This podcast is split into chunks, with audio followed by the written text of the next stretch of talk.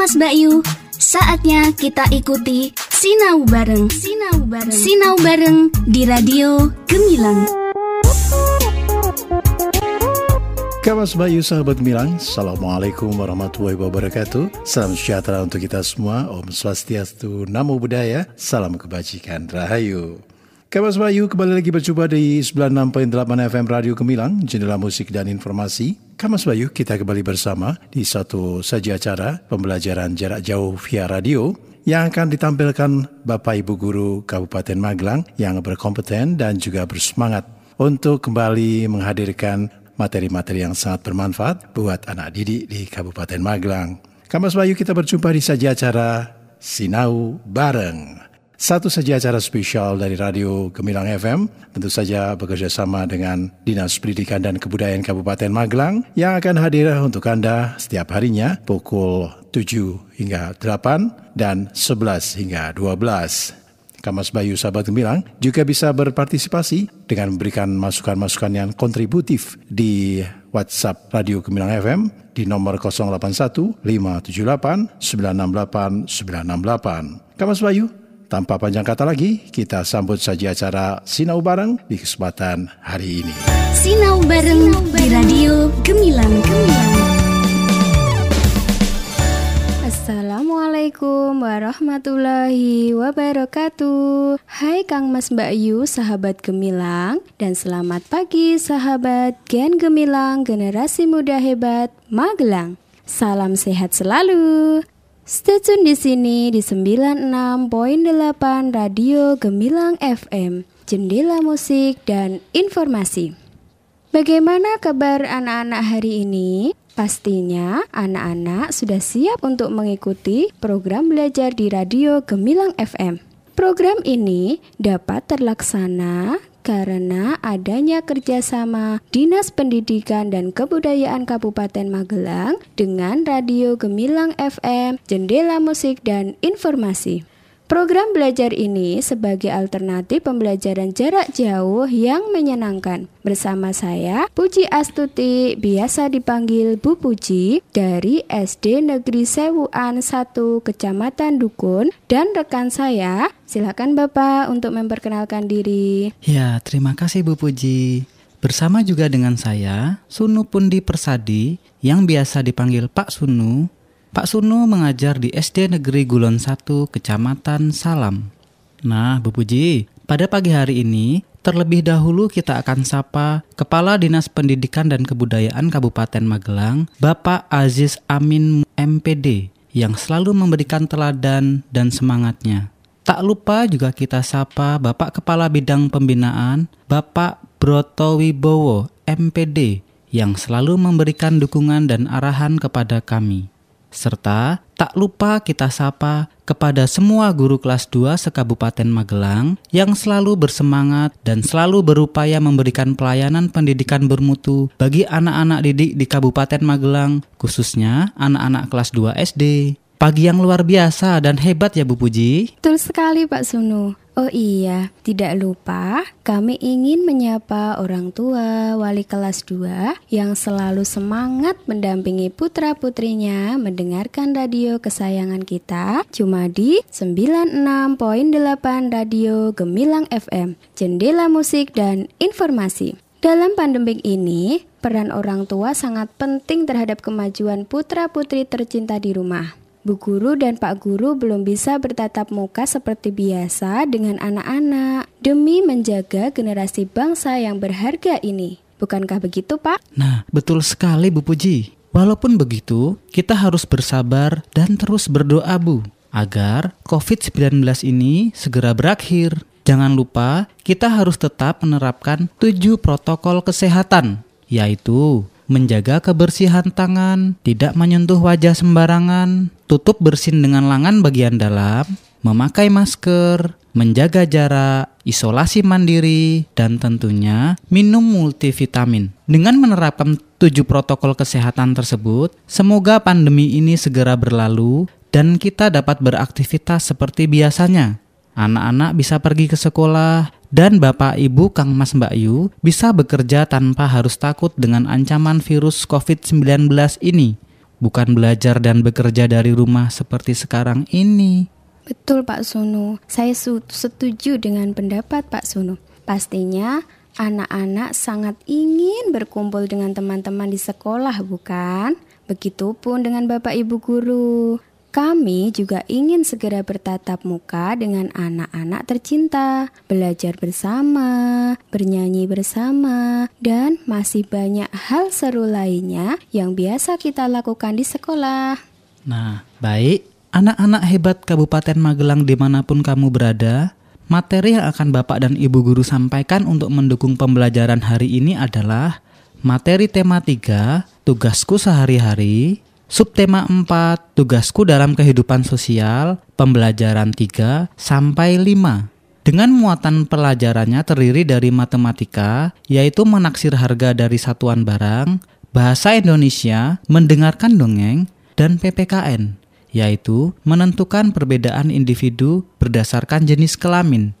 Melalui pembelajaran hari ini, diharapkan siswa mampu satu, Menaksir harga dari satuan barang. Dua, Siswa dapat memahami isi dongeng dengan yang didengar. Dan yang terakhir, siswa mampu menentukan perbedaan individu berdasarkan jenis kelamin. Wah, berarti nanti anak-anak akan mendengarkan dongeng. Pasti seru Kira-kira apa ya anak-anak judul dongengnya? Sebelum kita mulai materi, ayo anak-anak siapkan buku tema tiganya ya. Jangan lupa buku tulis dan alat tulis anak-anak untuk mencatat hal-hal penting yang akan disampaikan oleh ibu guru dan pak guru nanti.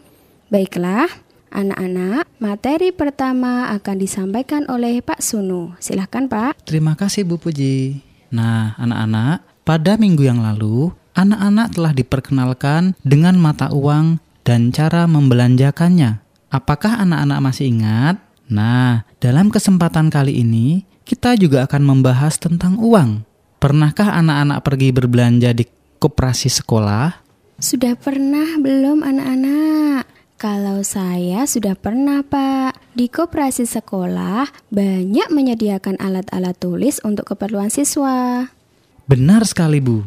Saya juga pernah belanja di koperasi sekolah. Pada waktu itu saya membeli buku tulis satu buah, pensil satu buah, penghapus satu buah, dan rautan satu buah. Waktu itu saya diminta membayar dengan jumlah uang Rp4.000. Hmm, berarti berapa Pak itu harga satuannya? Nah, begini perhitungannya Bu Puji. Anak-anak di rumah bisa ikut menghitung ya. Untuk buku tulis satu buah seharga Rp2.000. Pensil satu buah seharga Rp1.000. Penghapus satu buah seharga Rp500 dan rautan satu buah seharga Rp500. Dengan harga itu, kira-kira berapa barang atau apa saja yang anak-anak tak beli di koperasi? Jika kita mempunyai uang Rp3.000, coba anak-anak sebutkan. Yap, benar sekali. Kita bisa mendapatkan satu buah buku tulis seharga Rp2.000 dan satu buah pensil seharga seribu rupiah. Wah, luar biasa. Nah, selain itu, dengan uang tiga ribu rupiah, anak-anak juga bisa mendapatkan satu buah buku tulis seharga dua ribu rupiah, penghapus satu buah seharga lima ratus rupiah, dan satu buah rautan seharga lima ratus rupiah loh. Betul juga itu Pak. Pak Sunu juga pintar ya anak-anak. Mungkin anak-anak, Kang Mas Mbak Yu, sahabat gemilang di rumah juga ada yang menjawab seperti Pak Sunu tadi. Nah, coba anak-anak, jika kalian mempunyai uang ribu rupiah, coba pikirkan barang apa aja yang bisa kalian beli. Nah, setelah kalian berpikir, jawaban itu ditulis di buku tugasmu ya. Oh iya Pak, selain koperasi, di sekolah juga ada kantin sekolah loh pak. Oh iya itu bu, di kantin sekolah itu biasanya banyak menjual makanan sehat untuk anak-anak ya bu. Nah kira-kira apa saja ya anak-anak yang ada di kantin sekolahmu? Sebelum kita bahas, anak-anak siapkan buku tulisnya ya untuk mencatat nama jajanan dan harganya. Sudah siap mencatat anak-anak? Berikut ini daftar harga beberapa jajanan di kantin sekolah sehat. Satu buah permen susu seharga 500 rupiah. Satu buah donat seharga 2000 rupiah. Satu bungkus susu kedelai seharga seribu rupiah dan nasi bungkus seharga seribu lima ratus rupiah. Nah, dari harga tadi, kira-kira jajanan apa saja anak-anak yang kita peroleh jika kita mempunyai uang ribu rupiah? Untuk soal yang kedua, jajanan apa saja yang akan Edo peroleh jika Edo mempunyai uang 4000 rupiah ditulis di buku catatan kalian ya. Pak, Sepertinya anak-anak sudah tidak sabar untuk mendengarkan dongeng. Betul sekali Bu, nggak cuma anak-anak, Pak Sunu juga nggak sabar. Nah, anak-anak, mari langsung saja kita bacakan dongeng berjudul Gagak Sang Pembohong. Dongeng ini ciptaan Marfiah Astuti. Nah, anak-anak, Kang Mas Mbak Yu, selamat mendengarkan. Sinau bareng di radio Gemilang Gemilang.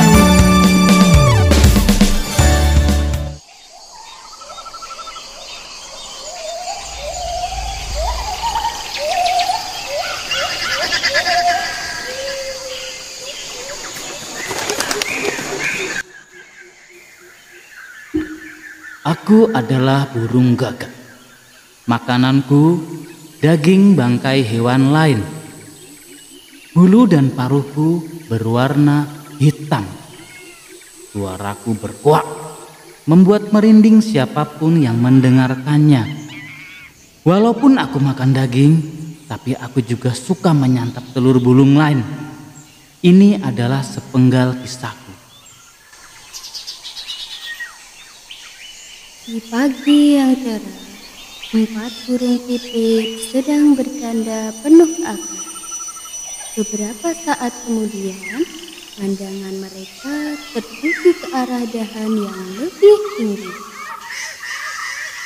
Di atasnya, seekor burung bertengger memandang mereka.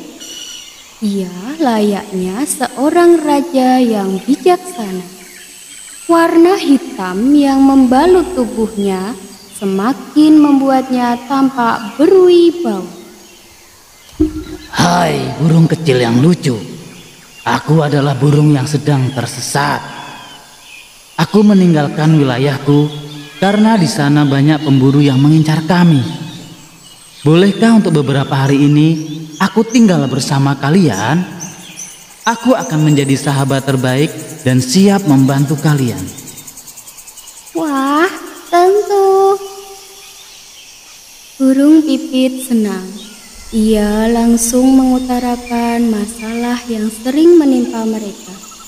Tampaknya mereka sangat percaya kepada gagak yang siap membantu. Kami sedih sekali. Setiap kami pergi mencari makan, telur-telur kami selalu dicuri oleh ular. Gagak mendengar dengan penuh seksama sambil berpikir untuk melaksanakan niat jahatnya. Baiklah, serahkan saja urusanmu padaku. Silahkan kau cari makan dan aku akan berjaga agar telur-telurmu tidak dicuri lagi. Burung pipit pun pergi setelah mendengar perkataan gagak tersebut. Hahaha, dasar burung ceroboh. Mereka sama sekali tidak berhati-hati ya. Padahal aku baru saja dikenalnya. Sekarang ini saatnya aku menikmati telur-telur ini. Hmm, lezat sekali. Gagak merasa lapar lagi. Tanpa keraguan, telur-telur itu disantapnya. Saking lahapnya, ia tidak memedulikan sekitarnya. Tanpa disadari, seekor cicak mengawasi perbuatannya. Hari mulai sore. Saatnya burung-burung pipit beristirahat dan kembali ke sarang. Apa yang terjadi ketika mereka tiba? Pipit sungguh terkejut dengan apa yang dilihatnya. Telur-telur mereka pecah berserakan. Siapa yang melakukannya? Ulat tak pernah meninggalkan cangkang seperti ini.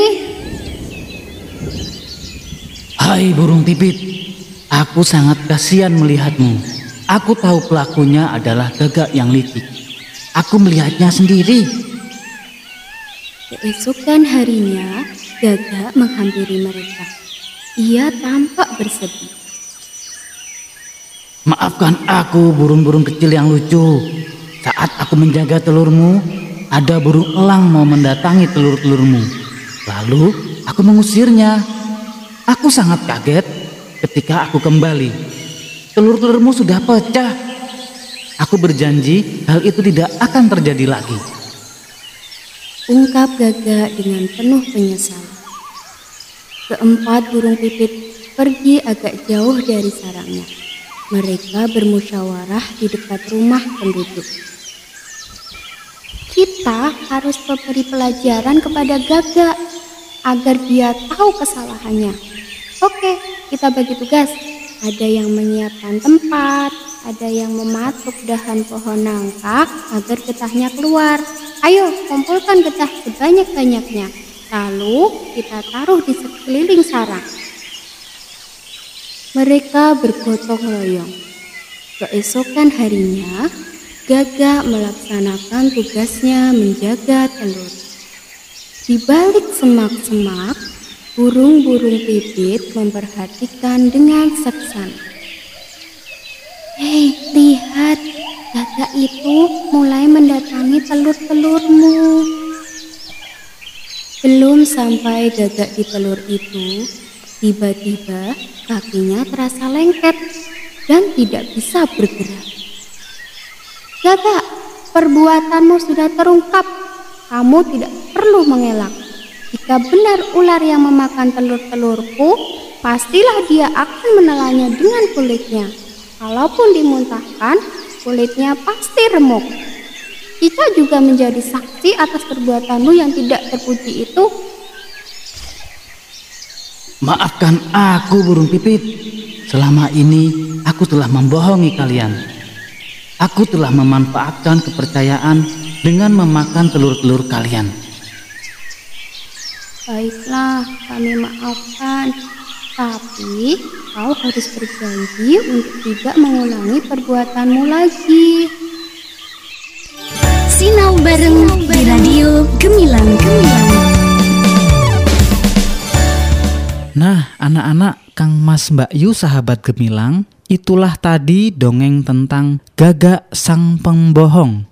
Bagaimana anak-anak? Seru sekali bukan ceritanya? Seru sekali pak, pasti anak-anak sangat suka. Nah betul Bu Puji, sekarang anak-anak siapkan buku tulisnya ya. Coba jawab pertanyaan dari Pak Sunu dan Bu Puji yang berkaitan dengan cerita gagak sang pembohong. Dengarkan baik-baik soalnya ya anak-anak. Nah, soal pertama, apa yang dilakukan sang gagak? Bapak ulangi lagi ya. Apa yang dilakukan sang gagak dalam cerita atau dongeng tersebut? Soal kedua, apa yang dilakukan burung pipit untuk menjebak sang gagak? Ibu ulangi, apa yang dilakukan burung pipit untuk menjebak sang gagak? Nah, anak-anak, jawabanmu ditulis di buku tugas harian ya. Jangan lupa, tugas tersebut bisa anak-anak kumpulkan kepada Bapak Ibu guru di sekolah dengan cara dikirim lewat WhatsApp grup atau dikirim ke sekolah dengan tetap memperhatikan protokol COVID-19. Kang Mas Mbak Yu, sahabat gemilang di mana pun Anda berada, masih membahas tentang dongeng tadi ya. Dari dongeng yang sudah kita dengarkan tadi, banyak sekali nasihat yang kita peroleh ya Pak. Kita bisa belajar dari burung gagak dan burung pipit. Betul sekali Bu. Salah satu pelajaran yang kita peroleh dari burung gagak yaitu kita harus menjaga kepercayaan orang lain dengan cara berbuat jujur, dengan kejujuran yang kita lakukan, orang akan selalu percaya dengan kita. Tetapi, jika kita melakukan satu kebohongan saja, maka orang lain tidak akan mempercayai kita lagi. Jadi, anak-anak hebat Kabupaten Magelang, jadilah generasi yang jujur ya. Nah, anak-anak, dengarkan pesan dari Pak Sunu ya. Mungkin anak-anak di rumah juga ada yang menemukan pelajaran lain dari burung gagak. Selain burung gagak, kita juga memperoleh pelajaran dari burung pipit tentang kepercayaan juga. Bahwa anak-anak jangan mudah percaya dengan orang-orang yang baru dikenal atau baru ditemui, ya. Hal tersebut sangat berbahaya bagi kita. Selain itu, apalagi Pak Sunu yang bisa kita peroleh dari burung pipit? Ya, dari dongeng tadi, kita juga bisa meniru sikap burung pipit, yaitu sikap pemaaf, Bu. Jadi, anak-anak hebat, maafkanlah temanmu maupun orang lain yang telah melakukan suatu kesalahan kepadamu ya. Seperti kata-kata bijak ini, memaafkan bukan berarti kamu lemah, namun itu menandakan karena kamu kuat dan cukup dewasa untuk mengetahui bahwa semua orang pernah melakukan kesalahan. Ye, tepuk tangan untuk Pak Sunu. Selain burung pipit yang berjiwa pemaaf, menurut saya rasa persatuan mereka juga tinggi, Pak. Mereka bekerja sama untuk memberi pelajaran kepada burung gagak. Sikap burung-burung pipit tadi mengingatkan kita tentang peristiwa Sumpah Pemuda, di mana para pemuda bekerja sama mengusir penjajah melalui suatu organisasi. Nah, apakah anak-anak hebat di rumah ada yang pernah membaca atau mendengarkan teks Sumpah Pemuda? Kalau belum, Bu Puji dan Pak Sunu akan membacakan teks Sumpah Pemuda. Dengarkan baik-baik ya anak-anak. Sumpah Pemuda Kami, putra dan putri Indonesia, mengaku bertumpah darah yang satu, tanah air Indonesia. Kami, putra dan putri Indonesia, mengaku berbangsa yang satu, bangsa Indonesia. Kami, putra dan putri Indonesia, menjunjung bahasa persatuan bahasa Indonesia. Nah, anak-anak, itu tadi bunyi teks Sumpah Pemuda.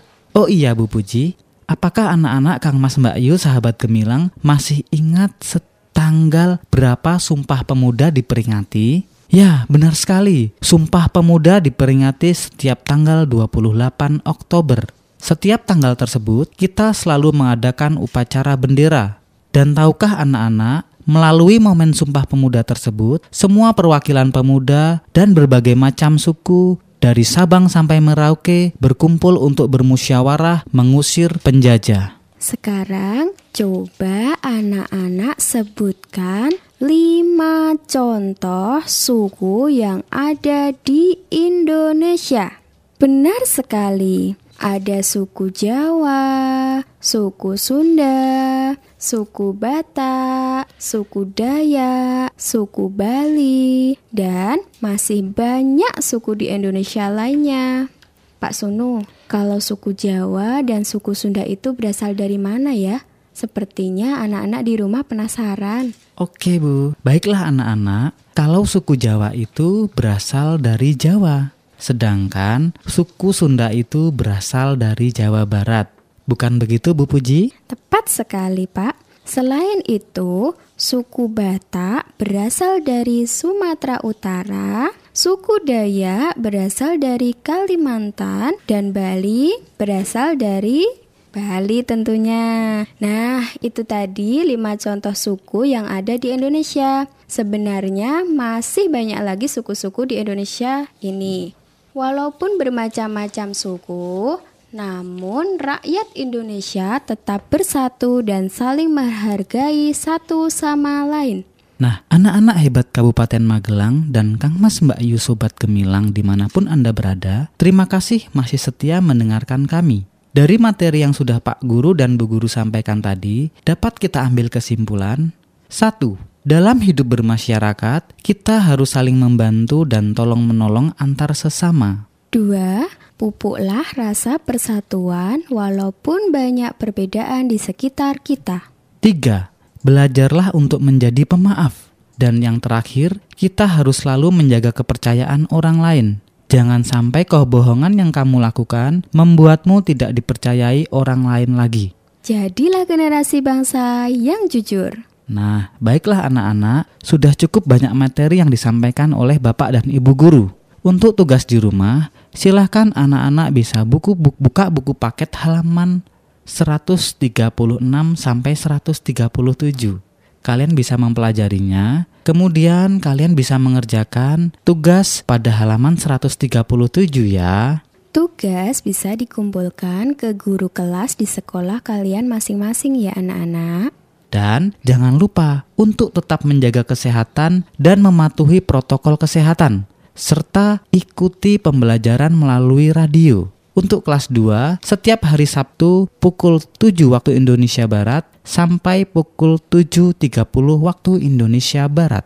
Nah, tak terasa ya Pak Sunu, sudah 30 menit kami menemani anak-anak dan Bapak Ibu orang tua wali murid kelas 2. Bu Puji dan Pak Sunu, Pak Sunu undur diri. Mohon maaf atas segala kekurangan dan terima kasih sudah mengikuti pembelajaran melalui radio 96.8 Radio Gemilang FM. Jendela musik dan informasi. Wassalamualaikum warahmatullahi wabarakatuh. Ya anak-anak, tepuk tangan buat Bu Puji barusan dan Pak Sunu. Nah, di akhir pembelajaran pada pagi ini ada satu pantun dari kami. Jalan-jalan ke Malioboro Guru, jangan lupa mengajak teman. Cukup sekian belajar dari radio. Sampai bertemu awal bulan depan.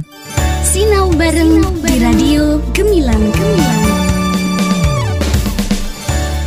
Adik-adik siswa, sahabat Gemilang, demikian tadi kebersamaan kita di program Sinau Bareng bersama para Bapak Ibu Guru yang berkompeten dan bersemangat serta berdedikasi dari Kabupaten Magelang.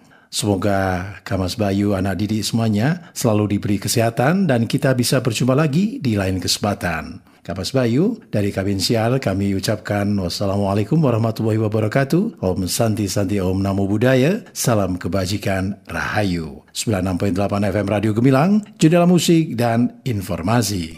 Sinau bareng di Radio Gemilang Gemilang. Mas Bayu, Baru saja kita ikuti Sinau Bareng. Sinau Bareng. Sinau Bareng di Radio Gemilang.